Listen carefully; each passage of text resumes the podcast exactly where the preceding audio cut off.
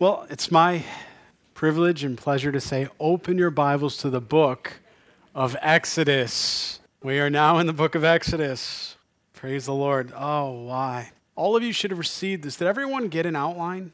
If you didn't get an outline, we'll have you get one at the end of service, but should have an outline for you. Hopefully it'll be helpful as we study this book. There is so much to get out of this book. And if you'll you'll bear with me here for a few moments, which could turn into half the service.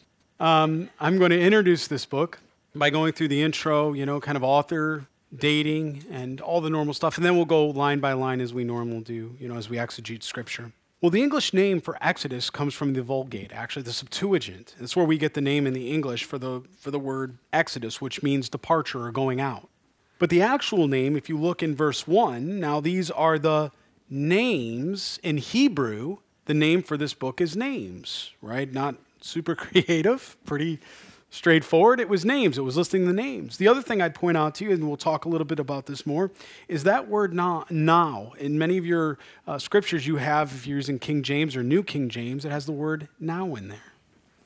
And that actual word in the Hebrew is and. And we're going to talk about why that's important. Because as we look at Exodus, Leviticus, Numbers, right, all the way up through Deuteronomy, every single book is going to begin with the word, and it's a conjunction, and. And I'll talk a little bit more why that's important. So the book of Genesis was what, what was it about? Beginnings, right? Beginnings.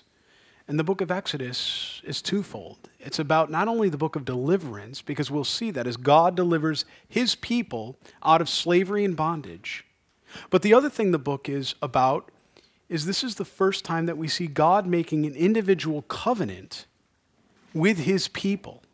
In other words, naturalistically, through Abraham, Isaac, and Jacob, we saw a covenant established, but it was a covenant for Israel, for the children and descendants, but not individual. Now we're going to be ushered in or see ushered in the Mosaic covenant, which is going to be given to the people. The Abrahamic covenant, if you look at it, was a royal grant covenant, and we'll talk more about that. I'm, I get so excited, I want to get ahead of myself. But as we look at it, that's the two main thrusts of the book of Exodus is a covenant with God's people and the deliverance of God's people, okay? Now, we also are introduced to a man by the name of Moses. In the book of Genesis, the almost latter half of the entire book, some 12 plus chapters, we were introduced to a man by the name of Joseph. And this man did many great things for the Lord, but he also through, went through tremendous heartache and suffering, didn't he? From a very young age, being brought into you know, captivity, he too understood what it was to be in slavery and bondage in a different way. He was put in prison, he was falsely accused. He knows what it was to struggle and wrestle with sin on a constant basis. Not necessarily his sin entirely, but looking at the sin of all those other people that tried to basically lay a trip on him. I think of what? Potiphar's wife, right? Laying a trip on him. And we see that over and over again. But, but here we're going to be introduced to this other man, Moses. And when you begin to see what God has done here, much like how God placed Joseph for that appointed time to provide or provide provisions for his people, because God does provide where he guides, we're going to see this man, Moses, too, is going to be uniquely put in this position.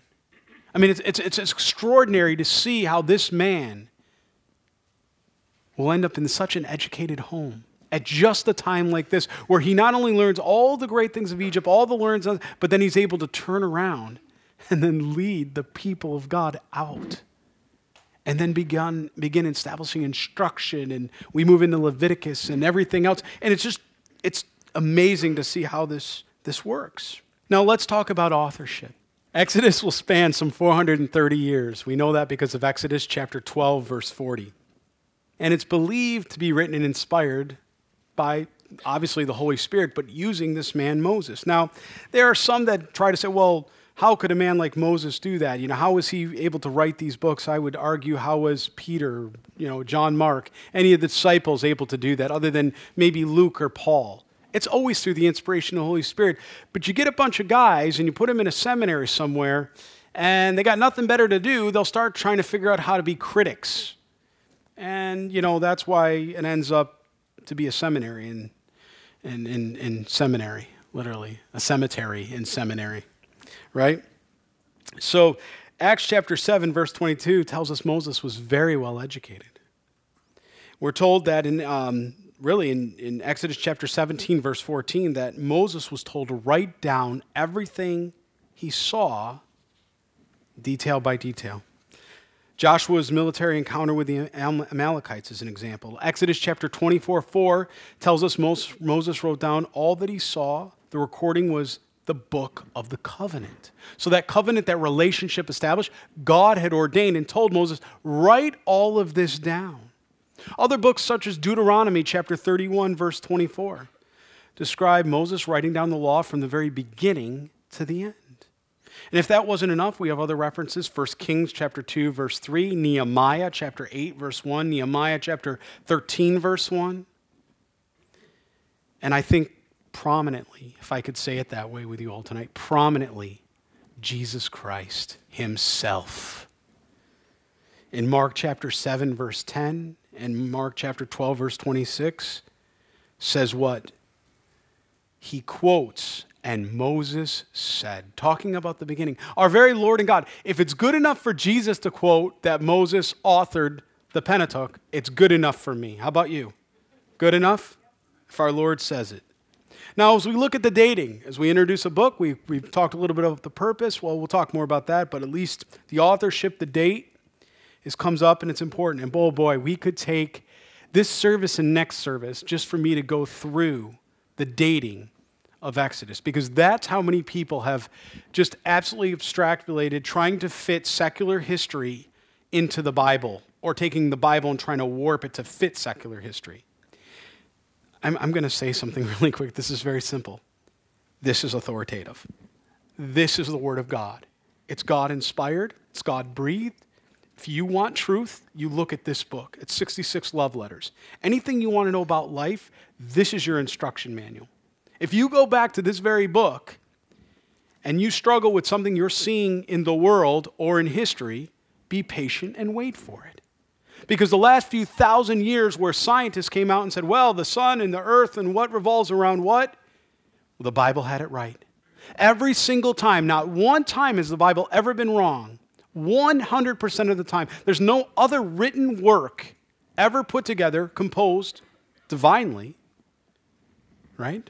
As the Bible. It's alive, it's dynamic, it's, it's unlike anything else we can understand. I mean, we have nothing else to go to. It in itself is alive, it is the Word, the very Word of God. So, as I say that as we, we, we lead into this, it's important that we look at this book and there's really two main scholarly debates between what they call a late date for Exodus and an early date for Exodus. I'm not going to bore you with all of that. I will talk a little bit about it because it's important of how we arrive at the dating. If you're taking notes, I highly encourage you to write this down because it's not always easy to go to one central place and be able to pull these dates. But it's all scriptural and it's all in the Word of God. And if we do a little bit of math and a little bit of seeking, praise Jesus, we come to the same thing over and over again. So, just to, just to begin here, um, according to the Bible records or biblical record, the Exodus occurs 480 years before Solomon laid the foundation of the temple at Jerusalem. Pastor, how do you know that? Good question. 1 Kings chapter 6 verse 1 tells us that. So we begin with a date that we know concrete and stone. We know when the temple we know it would be 480 years. You with me? So we're starting with Scripture, allowing Scripture to interpret Scripture, and backing into a date. So that we, we know that if, the, for example, 480 years, that would place the Exodus, just using that date alone, right, would put the Exodus where? Somewhere around 1446 BC. Okay? Now, God's covenant with Abraham was 430 years before that. You might remember we've read that. We read it in Genesis. And it was in Exodus chapter 12, verse 40. We'll see that date. Galatians chapter 3, verse 16 and 17. It's not in one single place, it's in multiple places. That would bring us, if you take that 1446 and you take the 430, that would bring us back to 1850. Why am I backing into this? Because I need to get us to the flood. Once I get us to the flood, I can then go back with you, and we all can do this, and say, was there, for example, pyramids before this date, 2330 as an example? The answer can't be. it was a worldwide flood. It destroyed everything. When the Jews or the Hebrews were taken to Israel, the Sphinx and the pyramids were already there. That gives us some of the dating, you know, basically using the, the world standards for dating. We are able to come back and we can see why history has presented correct facts, but got the wrong dating. And that's what I, if you'll bear with me for a few minutes, that's what I'm going to be drawing out for you here tonight. So, as I said, that gets us to 1850 BC. Now, from the ages, if you look at the predecessors back to Noah, okay, given Genesis chapter 12 and 13, it can be calculated that the universal flood, and I say universal worldwide, it was not a regional flood, occurred 427 years earlier, just doing the math of the generations. And we talked about that when we were going through Genesis, actually. That would bring us to 2302 BC. Very important number. That's when we believe, right around in that area, was when we had the flood, the worldwide flood, around 2302. Now, as I mentioned, there's really two schools of thought on this a late dating and an early dating of Exodus. So now we have to look at the secular authorities, the historians, okay? And what they do is they come back and they say, well, we believe that the pyramids were about 1550 and that the first dynasty would have been ruling because, according to their tradition, if the pyramids were 1550, they're going to back up all the way to you know 3000 BC to try to justify the first dynasty because there was multiple dynasties, 12th, 18th, and what have you, dynasties of Egypt. So now what their, their problem is is if we can date the worldwide flood at 2302, and they're talking about all these other dynasties and all this other stuff. And we know for a fact, because the Word of God tells us that the earth and everything in it was pretty much destroyed and wiped out with a worldwide flood. That means that in five, well, 600 and something years, everything that Egypt takes their history and tries to roll it into can, it, it just can't be done. It would have to be, it, you're, you're taking 3,000 years worth of history and they're trying to say, well, it would, you know, it would be in 600 years. It can't be. The historians got it wrong. It's like when they try to carbon date a rock and they don't realize that the, I mean, it, it, they're so, they got it wrong. And, and then they're trying to come back to the Bible and goes, well, no, you got to reinterpret the Bible. We now have to make the 1100s, which we clearly know we had a kingdom. Dave, David was serving as the king of Israel at that time. We know Solomon's 900. We know these things. But if you start to turn around and push the date back, you have to move everything else in the biblical record back. Where do you draw the line? Next thing you know, you go back to Genesis chapter 1 through 10 and going, you know what? If that's the case, we got to push this, and then we have to introduce something called a gap theory. A bunch of junk a bunch of lies and jargon. Why? Because they're trying so hard to take their secular history and try to cram it or get it to fit rather than just having the presupposition, putting it aside for a moment, the best that they can, and looking at things with a biblical worldview. If we just took our lens from the Bible, how much easier our understanding would be in everything that we see and interpret. God said it was six literal days. He's not grammatically challenged. He's not, he's not turning around and saying, Well, I meant six, but I meant 14. No, it was six literal days for creation. Amen? And a day of rest. So if we back into this, and, and I thank you for staying with me, if we back into this, clearly there's a conflict between secular history or Egyptian history and what the Bible teaches. Would you agree? Based on these, there's a clearly a, a, a conflict, no matter how you try to come to this. Now, neither the first dynasty in Egypt nor the pyramids could have existed before the flood. Would you agree? Because you can go over to Egypt right now and you can see the Sphinx, can't you? You can go over and see the Great Pyramid, one of the seven ancient wonders of the world, can't you? As a matter of fact, you can see three of them there, right? The largest one being the Great Pyramid, taking up 13 acres, one of the largest artifacts we have on Earth. There's no mistaking it. They made a little uh, movie my kids watched one time, and I, I don't remember what uh, cartoon it had a th- uh, character in it, and, and, he tries to go through and he, he tries to steal the, the, the pyramid. You know, I think he tries to steal the moon too, or something like that. I don't know, it's Despicable Me, some crazy thing like that. Whatever they were watching. But he tries to steal the pyramid and he puts up a bounce house that looks like a pyramid. And everybody's like, oh, that's the Great Pyramid, you know? And I'm sitting there, and it, that's the same kind of nonsense. Just as illogical and unrealistic as that is, is the same idea of what you'd have to believe to look at non biblical history and look at this and go, well, the Bible's wrong. It would require that same faith. Now, if the Bible historicity is accurate or reliable, which we all believe it is, right? We do, then there must be a mistake with the interpretation of the Egyptian chronology. It needs to be reduced by several centuries to make it uh, fit according to what the Bible teaches. So, an acceptance of the, the chronological interpretation, if you will, of Egyptian history must reject the biblical chronology. They're mutually exclusive. What am I saying? You can't take the history of Egypt today as it stands and also say with one swift voice, I also believe the Bible to be true and inspired. You can't do it. They're mutually exclusive. Their dating doesn't line up. It's like someone saying that I believe the earth is millions of years old.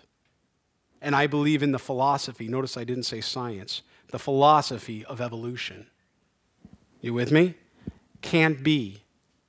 You either believe in six little days, you believe in a year that a young earth that's five to six thousand years old, because everything based off that in the chronology of the Bible must follow that. Now you're thinking, all I wanted to do is get into a Bible study on the word of Exodus. How did we end up here? Because it's important to understand these things. I don't know about you, but when I went to school, they didn't teach me this. And I know since they took the Bibles out of schools in the 1960s, they stopped even talking about these things. Where do our youth, where do our children learn these today? Well, from you all. Because you're now subject matter experts. Be Bereans. Everything I'm telling you, go back it and test it in the light of Scripture. You be Bereans. But everything I'm telling you can be absolutely proved out. It's factual. You can go back just as I studied it. You can go study it, and you can sit down with your kids. That's real love.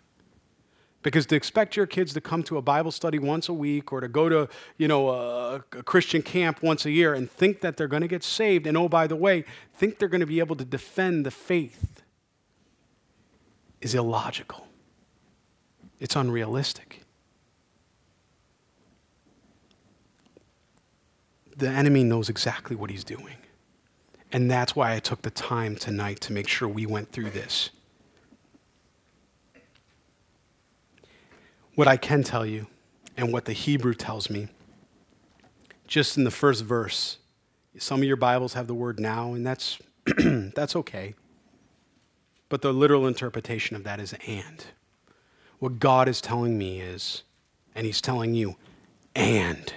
It's a conjunction. What is a conjunction? It's a combination of phrases, sentences, or structure. It's a continuation. My second grade teacher would be very proud of me right now. Too bad I didn't get that together in second grade. But it's a continuation. That's what we see here of Genesis. It's really a continuation of Genesis that way.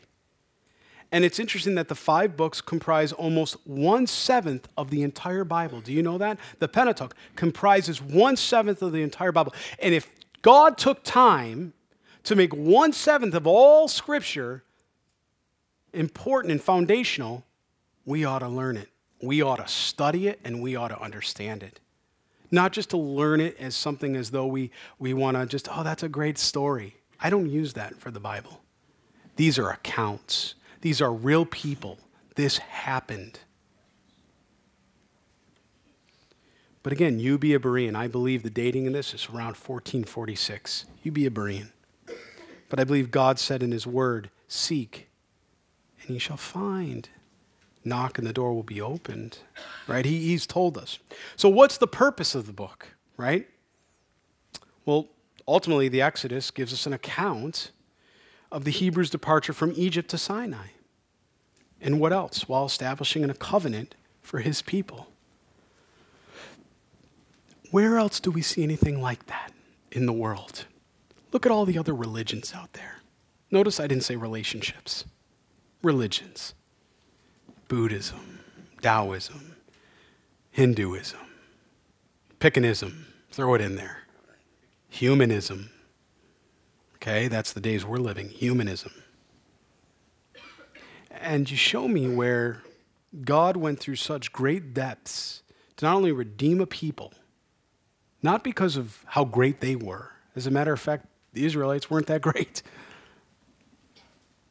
But they were to be holy and set apart, a witness to all of the world.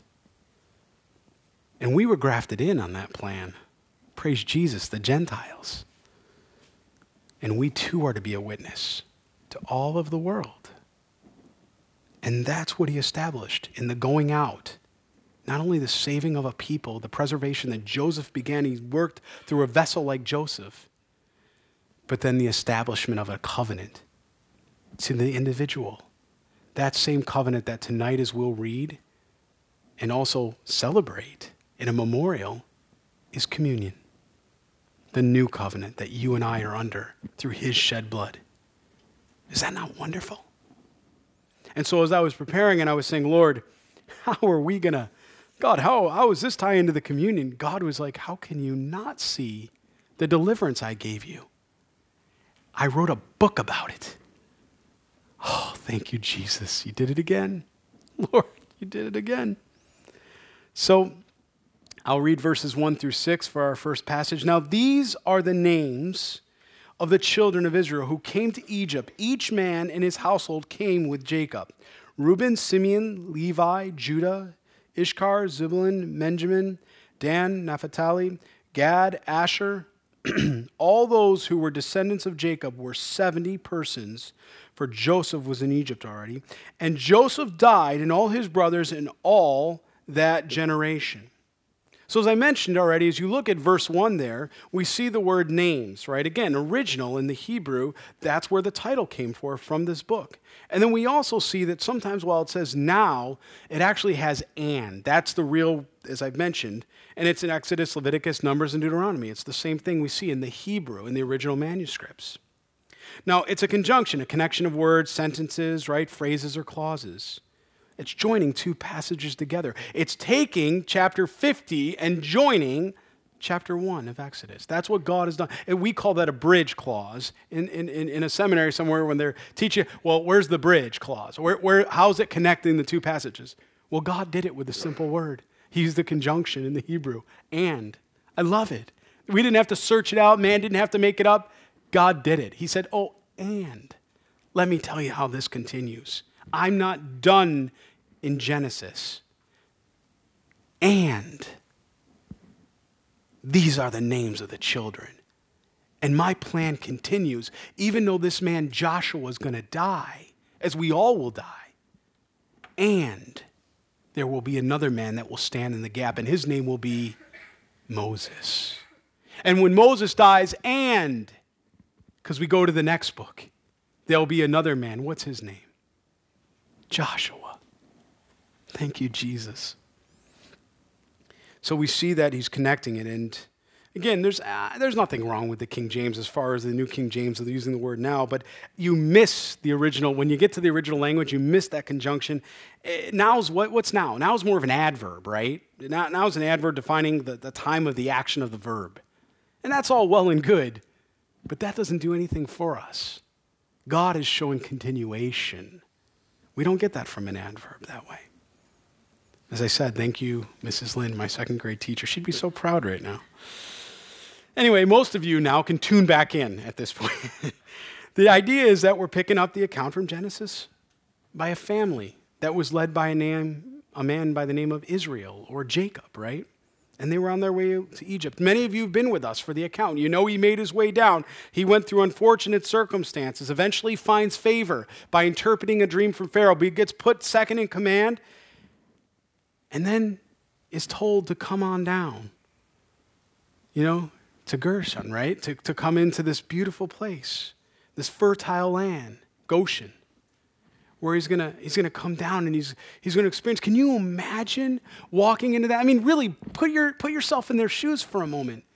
They've been in Canaan. They didn't see anything like Egypt. They're going to the big city, man. They go down. The first thing they see is one of them big, great pyramids. You know, I, I took some notes on these pyramids because I don't think people realize the architecture, the engineering that Egypt had. And that God was very deliberate by bringing them there. They were going to learn.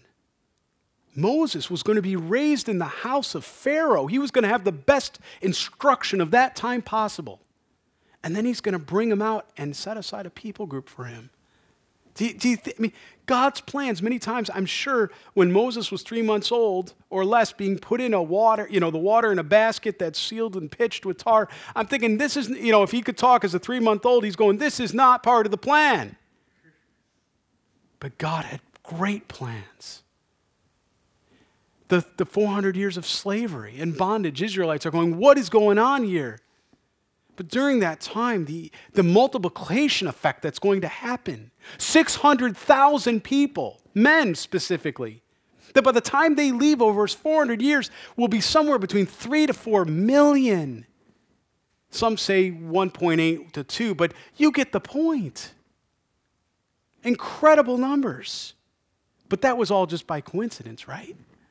Of course not. So, Clearly, he was given favor. He's placed second in command. And he walks in, and all of a sudden, he sees this, this Giza. He sees this huge pyramid. he's trying to look at it, right? It's one of the biggest. I mean, now, according to history, Egyptian history, when would they date that period of Giza? 2504. Do you see why I told you they're mutually exclusive? They date the birth of that. Well, guess what? If it was in 2504, you and I wouldn't be looking at it today. It would have been destroyed in a worldwide flood that occurred when? 23. Now, do you know why we backed into the date? It's important. God has given us clues and fingerprints all over the place. We just have to seek. That's why we spent that time. Now, it is the oldest of the seven, seven wonders of the ancient world. It um, had roughly 2.3 million blocks, each block weighing some 5,000 pounds, the total weight being around 5.75 million ton. And they didn't have the tools that we use through the technological revolution today or the industrial revolution. If you're an architect, if you're an engineer and you hear this, your mind stops for a moment the, my dad used to, many of you know my dad was in construction, a building inspector and what have you and all that. You know, when I can remember growing up, my dad would always say, when they used to set foundations or footers, back in the day, he goes, they were true. He goes, nowadays you go into most house and you take a square. Even in the newer houses built, put a square in the corner of your house. I don't want, I'm going to wreck it for you people that are OCD right now. I can tell already. You're going to walk into your house, you're going to put a square in a corner, and you're going to go, and you're going to flip out on me most houses aren't square, truly square. Do you know that this pyramid is perfectly oriented north? Due north. I mean, it, literally, when you take the four cardinal points of a compass, you could directly align it with the footprint of this pyramid. Our modern technology couldn't do it any better better than most of the houses we see built today commercial, residential. And it's got a 13 acre footprint. We can't even get a, a thousand foot building plumb and square. And they got a 13 acre. You know, what's the rule of thumb? As you span load, as you go out, what happens? You tend to get off a little bit, and then what are you going to do by the end of the 13th acre? You're going to be off a lot. Perfect. They can't understand it the scientists, the historians, they scratched their head. Well, wait a minute. How can this be? Hmm. The Sphinx. They would have saw the Sphinx. Do you know that's carved into limestone? You ever carve limestone? Yeah, everybody, every day, right? 240 feet long, 66 foot high. They're walking in, they got their caravan. They're like, hey, look at the man with the lion body. I mean, what else? You're walking in, you're seeing this kind of stuff.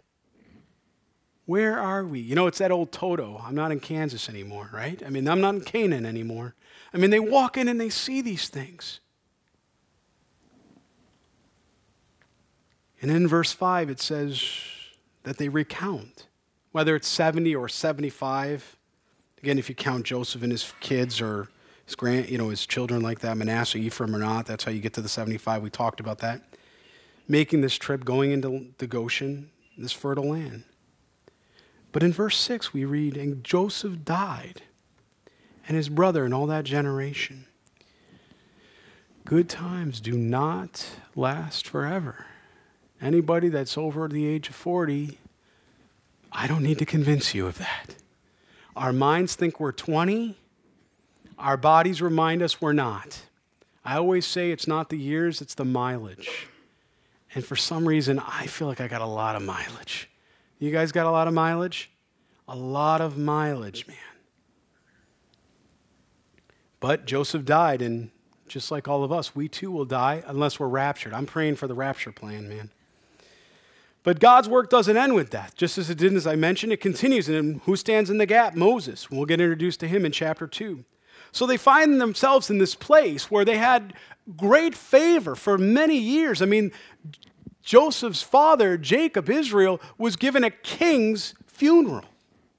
A king's funeral. I mean, 70 instead of 72. 72 was the number for the king or pharaoh, but it was 70. We talked about that last week. It was a king's funeral.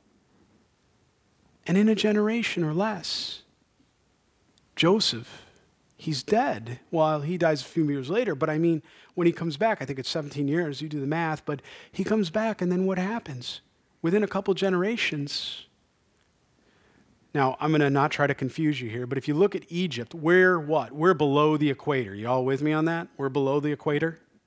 So that means when I say coming down, it's reversed over there. So if I say coming down, don't let me confuse you.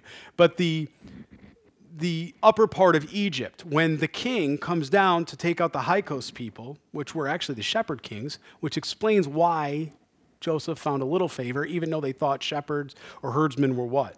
An abomination. But as he makes his way down, now again, if you're there, I'm saying it wrong, but where we are, we're below the equator, so it is down for us. They make, he makes his way down, and what does he do? He sees these Hyksos, you know, kings, and he's going to run them out. And they were very powerful in Upper Egypt. So he comes down with his establishment. He comes in, he takes all those kings out. Those kings leave the area. He now sets up camp. I don't know Joseph. I don't know his family. I don't know who this guy is. And what happens? He says what? Well, let's read. But the children of Israel were fruit. Well, excuse me. And Joseph died, and all his brothers. But the children of Israel were fruitful, and they increased abundantly, multiplied, and grew exceedingly mighty, and the land was filled with them. We've already talked about that. How they grew from six hundred thousand men and continued to grow. I would say so. I mean, I think it's an understatement to say they multiplied mightily. Where did this come from? I mean, think about the blessing. What did God tell them? Do you remember? Back to Genesis 9 7, when they got off the boat. Go forth, multiply, have babies, be happy, right? They were told to multiply, right? God gave that command to Noah and his children, but even before that to Adam and Eve. But this blessing that we read here in verse 7 that as they grew exceedingly and mighty, the land was filled with them. So now you've got a million or more, couple million Hebrew kids walking around. Everybody's looking at him. And this new king's coming down, and he goes, What's with these people? They're out in Goshen. They're getting pretty fierce. And oh, by the way, what are they? Oh, they're shepherd people. Oh, they're I don't want to touch them. Right? They're an abomination.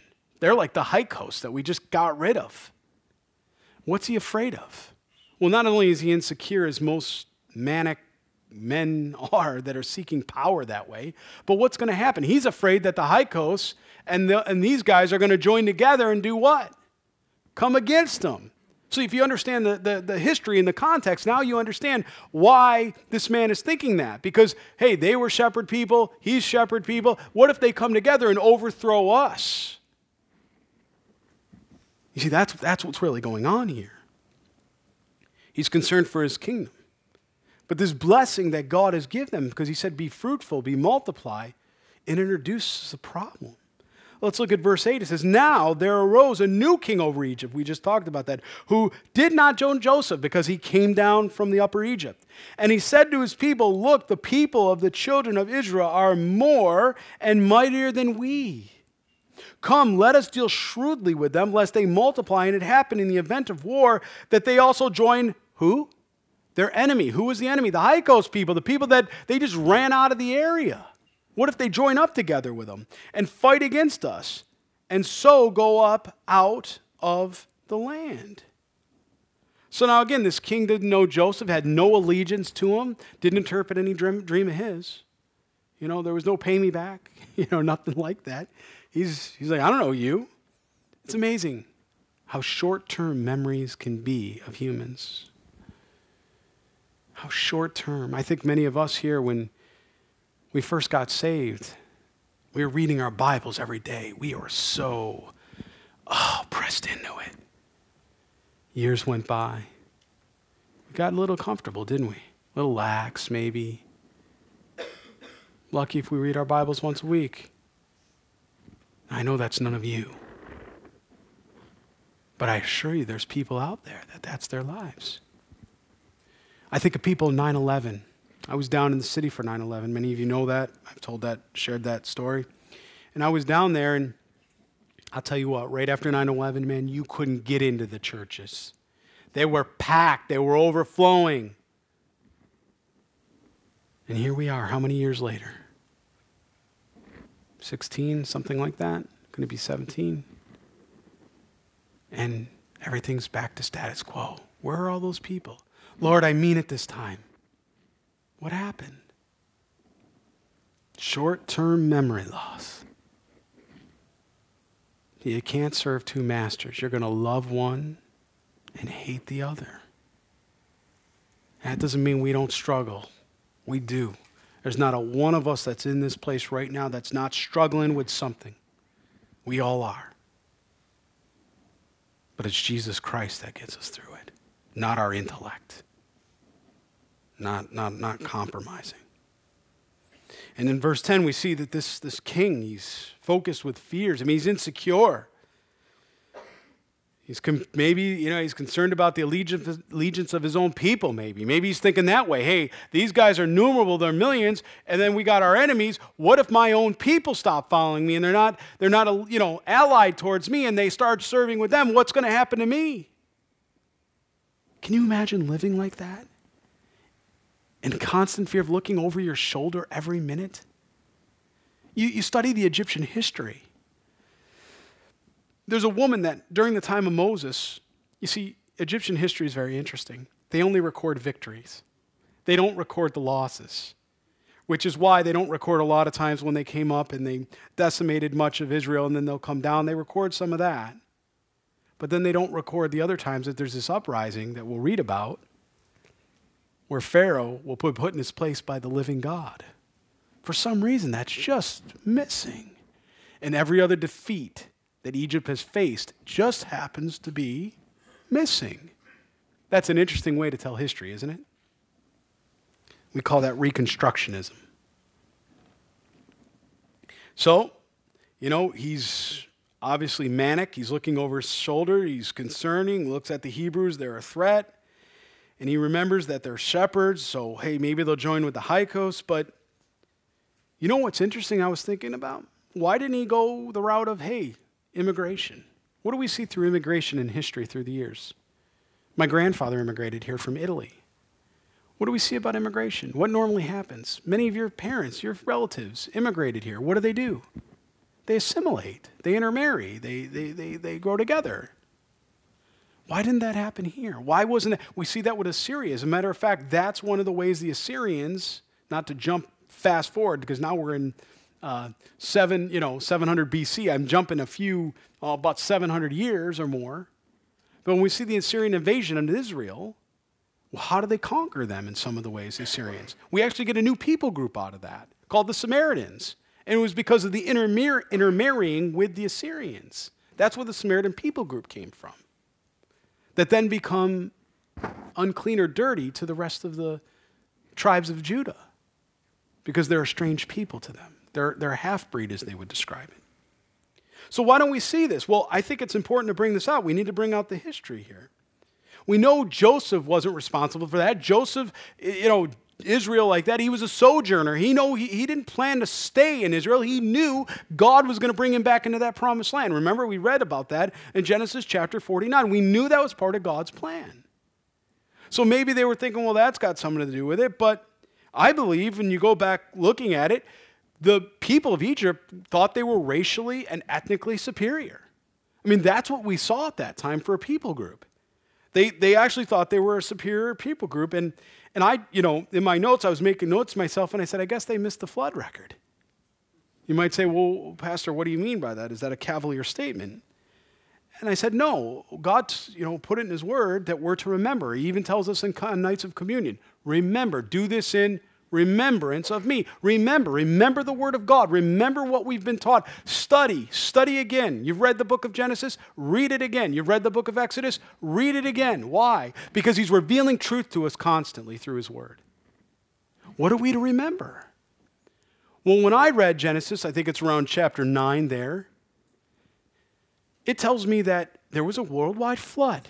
It tells me that Noah and his wife, his three boys and their wives, are the only one to have survived the flood. That's what my Bible tells me. Now, you either believe the Word of God or you don't. You don't get the ability to say, well, I believe almost all this, but I'm not going to believe that part. That's convenient, but that's not logical. You either believe the Word of God or you don't. And the minute you start compromising that, it's a very slippery slope. Like I said, you'll go back from an apologetics perspective, and next thing you know, you'll subscribe to millions of years, as some churches do that are in error because they've compromised the Word of God. We can't do that. We have to practice good hermeneutics. We interpret Scripture with Scripture. You're well taught because you have the Word of God, not because someone stands up here and exegetes it. It's because you have the Word of God and you are able to seek out the Scriptures daily and be Bereans. So, if we go back, as I mentioned, everything tracks back to that, which means this idea of racial, you know, uh, superiority or uh, cultural superiority, it's nonsense. We're one bloodline. I just wish people would get that through our minds, through our hearts. We're one bloodline that way. You can't explain it any other way. The boat, you either believe that it happened, you believe the sons procreated, and they had children, and they split off into people groups, but it all tracks back to the same root Noah and his wife and their kids. That means that we're all related in some capacity. And guess what the DNA studies show? The same thing. Even the medical science can't deny it. No matter if they want to try to say we're ape men or we're this or that through evolution, philosophy, and nonsense. They're still teaching the same thing they were 50 years ago, even though they know it's scientifically and medically wrong now. And when you go to a college professor that's an MD, and I have, and ask them why do they teach that, well, I don't know, that's what we did. Oh, okay, that's good. No. They know the womb, they know there's life at conception. They, they know all of this, even if it's cells that are alive that begin to form and come together at conception. They know all of that. But did they open up the door? We don't look like little tadpoles. What are they doing? But our kids that go to these schools, they're getting indoctrinated. You better believe they're getting indoctrinated. They're believing this stuff. They're coming out. And they're going, well, see, Mr. Smith, Mrs. Smith said that. Great. What happened to people standing in the gap, standing on the foundation of the Word of God? Well, clearly we can see that if we're one people group and it all comes back, we can trace it all back to the ark. We're the same bloodline, regardless of the pigment of our skin. Throws that whole, a real monkey wrench in the whole idea of diversity and division, doesn't it? Our Bible and Scripture only takes one thing on diversity, and you know what that is? Diversity of gifts, members of the body that can be used to glorify Jesus Christ. That's what our word teaches. Anything else is from man and the pit of hell to try to divide instead of unify. Because through division, people can be picked off. People groups, people in general. Look at the Nazis. Look what they did by trying to exterminate a people group. That's exactly what this king's going to do. You think Hitler was ingenious? Oh, you know, well, look, he just thought of this up. He's maniacal and evil. Absolutely, he is. But he didn't think it up. All he had to do was open the Bible.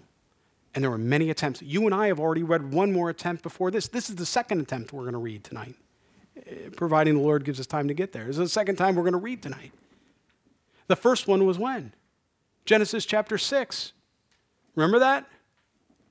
What happened? Do you remember what happened in chapter 6? We had fallen angels that decide to come in and pollute the bloodline or the line of man, creating a superhuman being. Nephilim, we call them. And what did he want to do that for? Why did the enemy, why was he trying to destroy that? Because he knew that the line would come from the seed that would eventually crush his head. Genesis chapter 3. It's always been a battle. And the Semitic people, the, the Jews, he knows it's going to come through their line because the covenant was given to them. So he knows it's going to happen. I mean, the devil's not ignorant or biblically illiterate. He knows the word better than many and most Christians do. That's why we need to be studied up. We're in a spiritual battle. This ain't a game. If you could see what's going on in the heavenlies, if you could see the spiritual battles, you wouldn't be walking around. You'd have your Bible like this in your hands like this. You'd be, you wouldn't be putting it down. Probably wouldn't leave the house either. You'd be so terrified. But, but it's this idea of superiority of race and ethnicity. ethnicity. Um, it's a primitive attempt at division. It masquerades diversity by separating God's people. It's very I get a check in my spirit when people talk about diversity anymore. I used to hear it and think, oh, okay, that's good. Diverse thoughts, yes. But people, we need to be focused on unity, not division. Don't have anything to do with it. God is Lord of all of the creation, He's Lord of all of His creation. Unity is found in Jesus Christ. And we all need to be transformed into His likeness. If we're transformed into His likeness, there is no division because we're walking in Christ. That's why we're all here. We're unified in Jesus. We all came from different backgrounds, different, you know, income levels, different economics, different everything. And you know what? We all belong. We're all different different pigment of skin, different, you know, culture, ethnicity, all that. None of it matters to us, does it? because we have Jesus Christ and we see our adoption, if I can say it that way, because that's what Paul calls it, as Gentiles into Christ, into the seed. He is the vine, we are the branches, right? Or I reverse that sometimes. Go with me. You know what I'm saying. So there's no mass assimilation here with the immigrant population, the culture of Egypt, because they thought they were superior. They wouldn't allow their people that's why it was so spectacular that Joseph was given a wife. Potiphar, remember that? She was given her as a, as, a, as a wife there. They enslaved the Hebrews, and they're going to put them in the bondage. Let's look at verse 11. It says, Therefore, they set taskmasters over them to afflict them with their burdens, and they built for Pharaoh supply city, Pithom and Ramses. These were military cities. These were cities that would be used for combatant, to fight. That's what they were building for him. Okay? That's what we see here. Go ahead and put the uh, picture on. Many question this this idea that whether the Jews were ever put into slavery or bondage, right? They also say, well, there was never taskmasters or anything like that, and, you know, there was no Holocaust. Don't you know that's crazy? That's made up. Are you kidding me? We have all the data and all the history and everything reliable to show it, but still people won't believe. It's not reality. There's so much proof for that. Again, we see Reconstructionism, rewriting history. It's a perversion of their own suppositions. You see, when the children of Israel were set to slave labor, they built many great cities, monuments in Egypt. We don't know exactly when the forced labor began, and we don't know how long it lasted. Some estimate 284 years, 134 years. We don't know the exact details, but, but there's a famous painting. I want you to see this. Look up here. This is so interesting. Of an ancient tomb in Thebes, Egypt, or what we call modern Luxor. The, tur- the tomb oversees a brick making, you know, brick making slaves here, making these bricks. And it's in this tomb, and some believe it was during the reign of Thutmose or Thutmosis the third. It could be some pharaoh, we don't really know. But you see them taking the bricks here. You see them. This is in a tomb in Thebes, in, in Luxor. You're able to go in and look at it. People can travel there and see this. This was carved in. And what this is actually displaying, if you looked on the left and then the hieroglyphic, there's also hieroglyphics, which I don't know if I got on this one, that actually goes through and shows not only were they the, the, the Hebrews making the stones, making the bricks, putting it together, but there's one with him with a staff. And what that's to denote, and I looked it up because I, I, don't read the hieroglyphic, so I needed to look it up. And it shows overseers armed with heavy whips.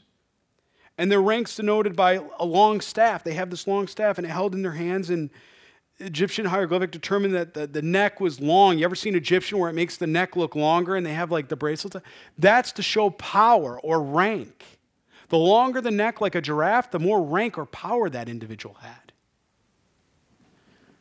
And what we see here is we see that. We see that they were carrying on these works, they were building, they were doing all this. We can't deny, did this happen? This happened. The Hebrews were put into slavery just as the Holocaust happened. Why? Because they wanted to exterminate the line.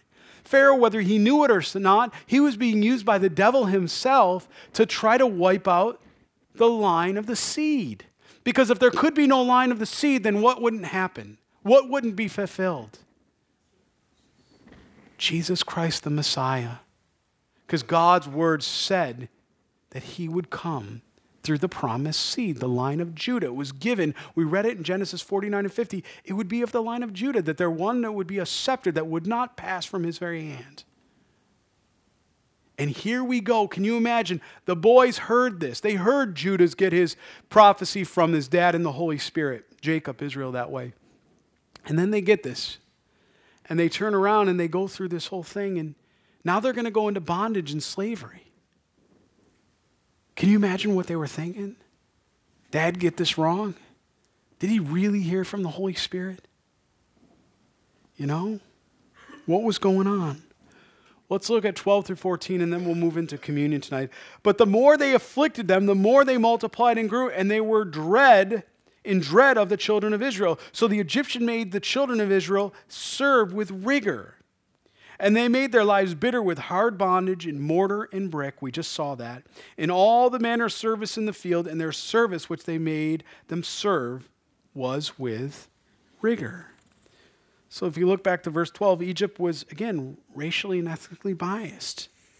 And yet, Israel is going to grow because of God's blessing and promise on, over the centuries because they didn't assimilate, actually. But look and think back with me. I, I did a, uh, just to look at a, an update of the studies right, right now about all the, the, the happenings, if you will, with Christians in other countries today.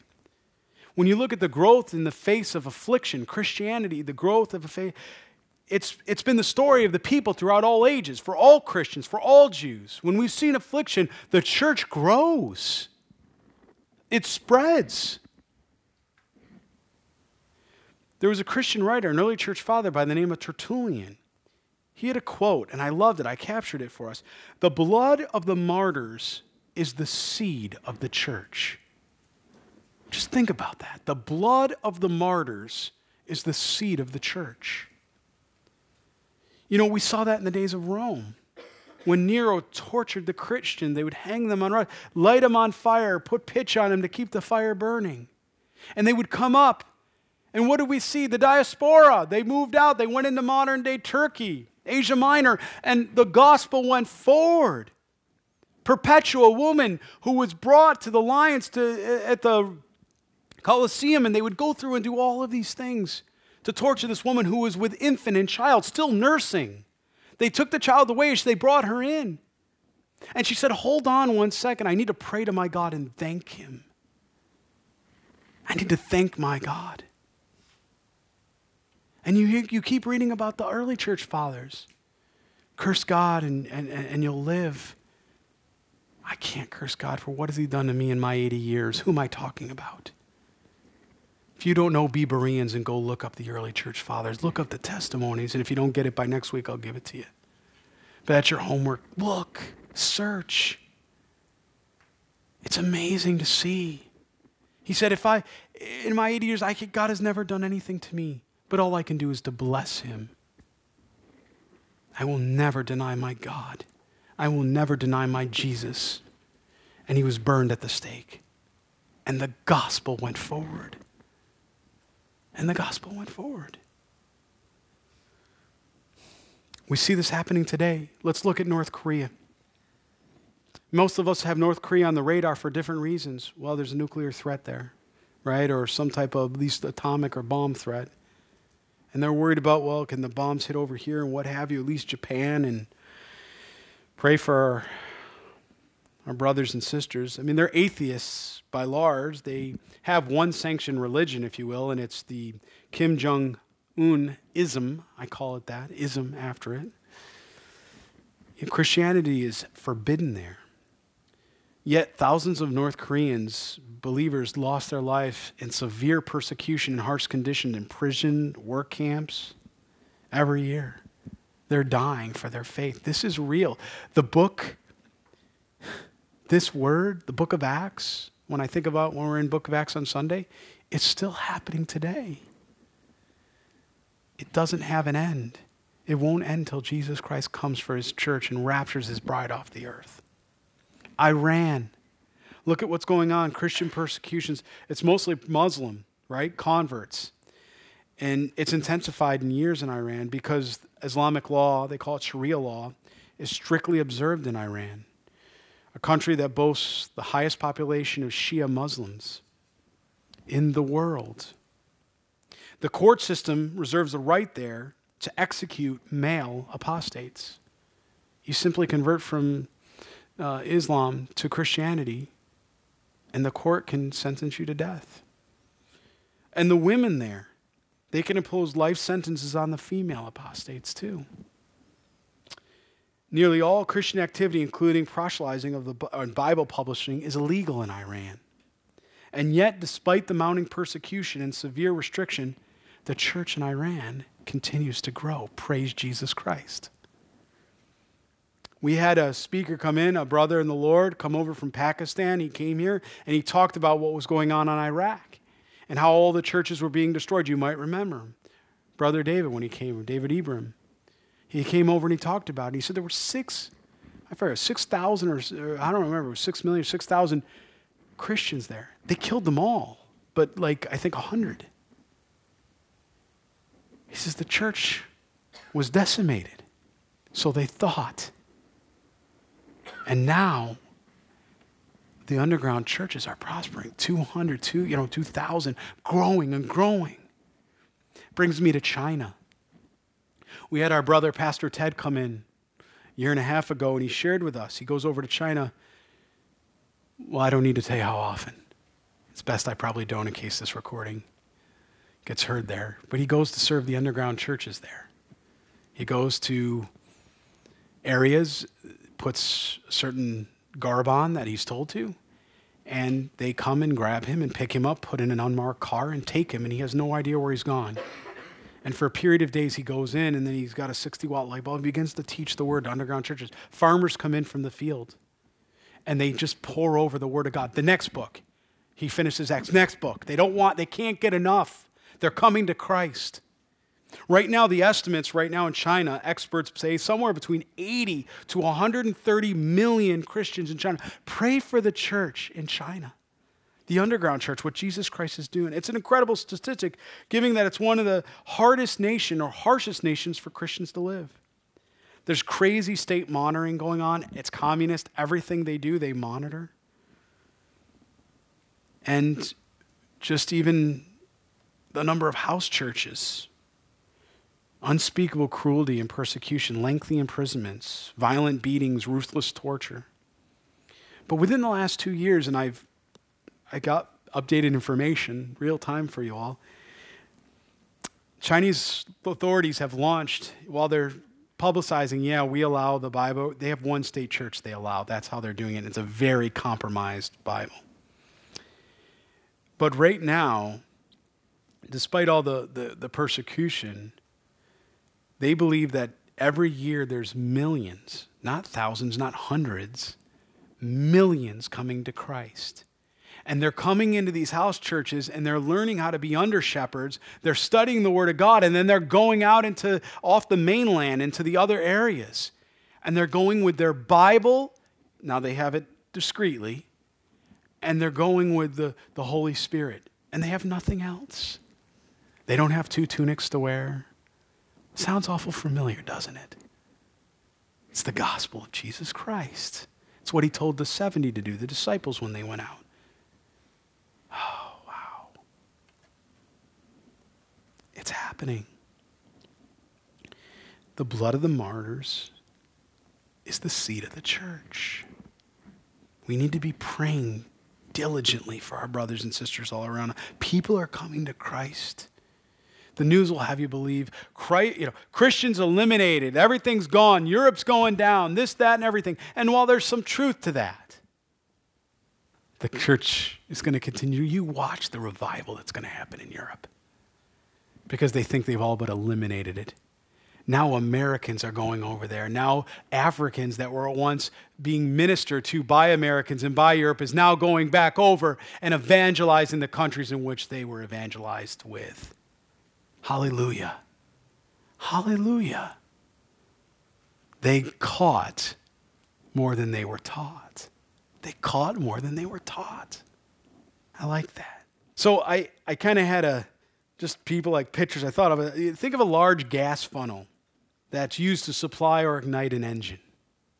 Just big funnel, man. It just pours in the gas and whoosh, and combustion happens. And what's that do? That increases velocity, inertia, pressure. And what does that do? It propels. And that's what we see happening right now in Christendom. Now, in verse 13, the Egyptians made the children of Israel serve with rigor. I, I want to just para, perik is how you'd say it in the Hebrew, perik, uh, describes a harshness, a severity, or cruelty. Many of us have never experienced that or never met someone that's had that kind of cruelty. That's what it was talking about here. It's where we, we kind of denote or come to that idea of a witness. We talked about it when Pastor Henry was here. What is a witness? It's a martyr. It's where we get our term, martyr. They understand it all too well. We need to be praying for the captivity and bondage of those. And I would say here tonight that those that are hearing this, there are some that are still in bondage right now. If you're a believers in Jesus Christ and you're still carrying around condemnation, that's your own doing. That's not the Lord. Jesus Christ said, lay that down, man. He says there's no condemnation for those in Christ Jesus. We're not to be legalistic. We're not to take a tally at the end of the day. No. That's perfect love. That's grace. That's mercy. That's what our Savior died for, that we would be forgiven. And what about the unbeliever? You think they're not in bondage and slavery? Oh, they are. They just don't know they're spiritually blind. That's where you and I come in. That's the good news. It's great news because we have the only thing that can set them free, and that's the truth of the scriptures. You see, that's what God has, has called us to.